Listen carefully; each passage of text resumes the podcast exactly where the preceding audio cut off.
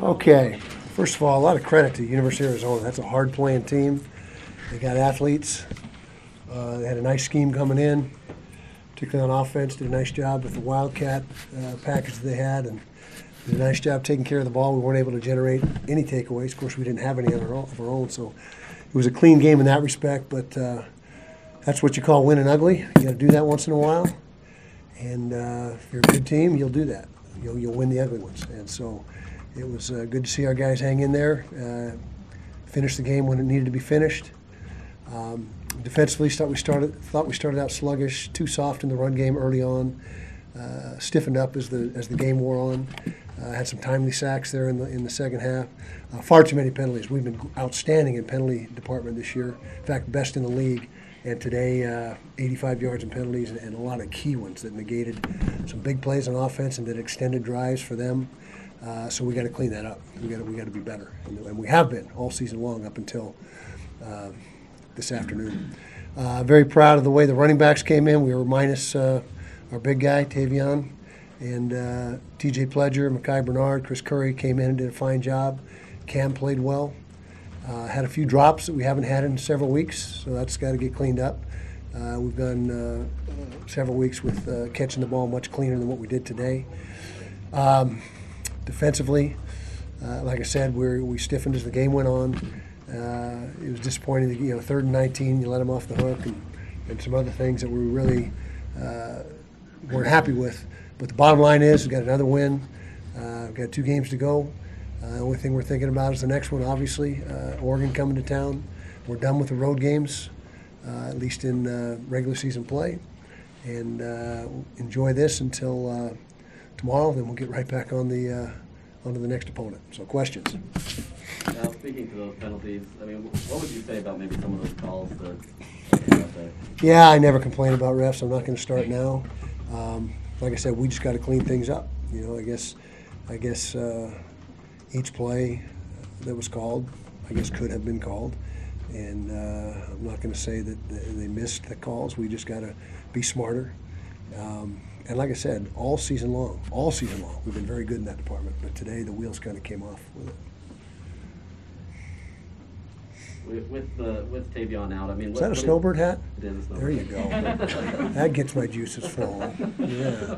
You can think about that in a little bit. But. Yeah, you don't. You don't, PK. Is your fly open? Yeah. Come on. it is. Okay.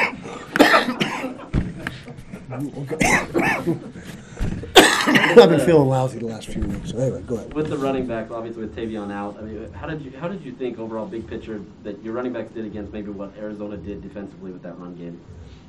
With their run defense, That's what I meant. I, I think we did a pretty good job. I think TJ was over 100. Uh, yeah, he was 119 yards. He was the lead back tonight, uh, and that's uh, comes out to dang, darn near five yards of carry. Micah added some yards, uh, and Micah added some big yards in the throw game. You know, he's, he's an exceptional receiver out of the backfield.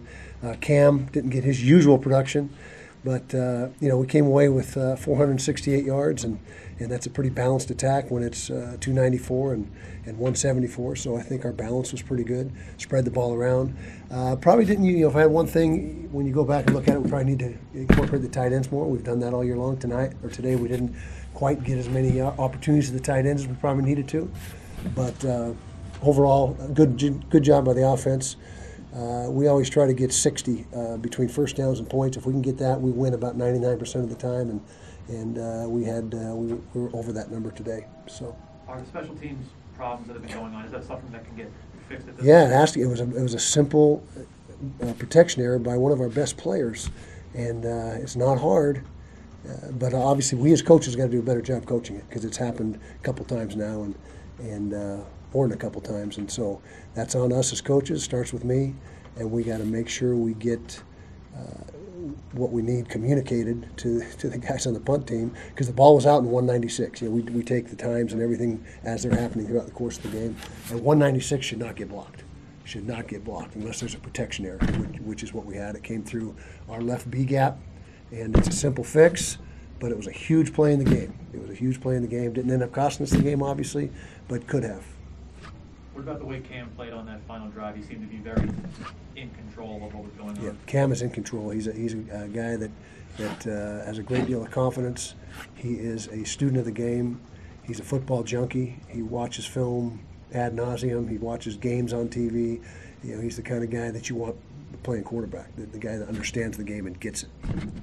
Lo- Lost in all that, you tied Ike Armstrong's record for all-time winning. What, what, what do you have to say about that? Oh, nothing much other than I've been fortunate to have so many great players come through here because that's a you know that's that's a product of when I took over till right now all the talent that's come through here, all the outstanding assistant coaches, and uh, so I'm just proud to be a part of it. But that's a that's a team goal in my opinion. Not a team goal, but a team uh, statistic.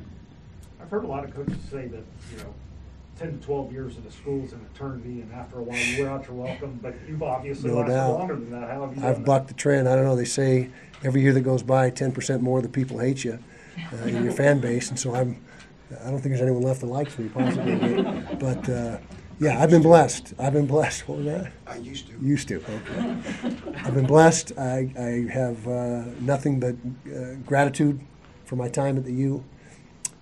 And you know, what can I say? It's just been a you know a lot longer than I ever thought it would be. I can tell you that. When I took over, I thought, yeah, three or four years and you know try something else. But uh, obviously, I was way off on that. How, how much though, excuse me, Josh, how much of that tenure though, being here all this time, do you think has contributed to the stability of the program? Because you look at a program like Arizona, they've had five coaches since you've been in the Pac-12.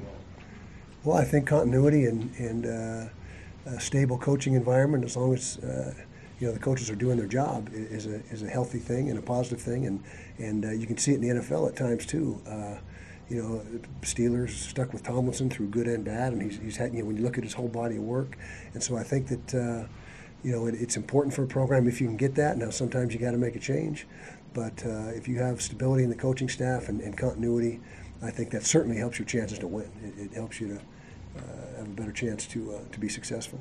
Kyle, I I don't know if you've been briefed on anything, but is there some concern that there are some injuries coming out of this game? Nick? There could be, there could be. You know, we will assess that tomorrow. Uh, as of right now, there's probably three or four guys that we don't know enough about, but that it could be something uh, serious. But we'll find out tomorrow. Kyle, uh, Junior Tafuna and Cole Bishop led the defense in tackles. What does that say about the depth of this defense? Yeah, two freshmen, two true freshmen, and uh, we've got uh, so many of those guys, those guys. I've said a lot of, during the course of the season, quite a few times, how many freshmen are contributing on defense. I mean, it's uh, it's never now. Obviously, the COVID stall or, or reset, whatever you want to call it, uh, contributed to that. But but never in my time here have we had anywhere near the number of freshmen freshmen uh, making major contributions like they're doing now. And I think the future of the defense is very good. I mean, they, they got a lot of good young players.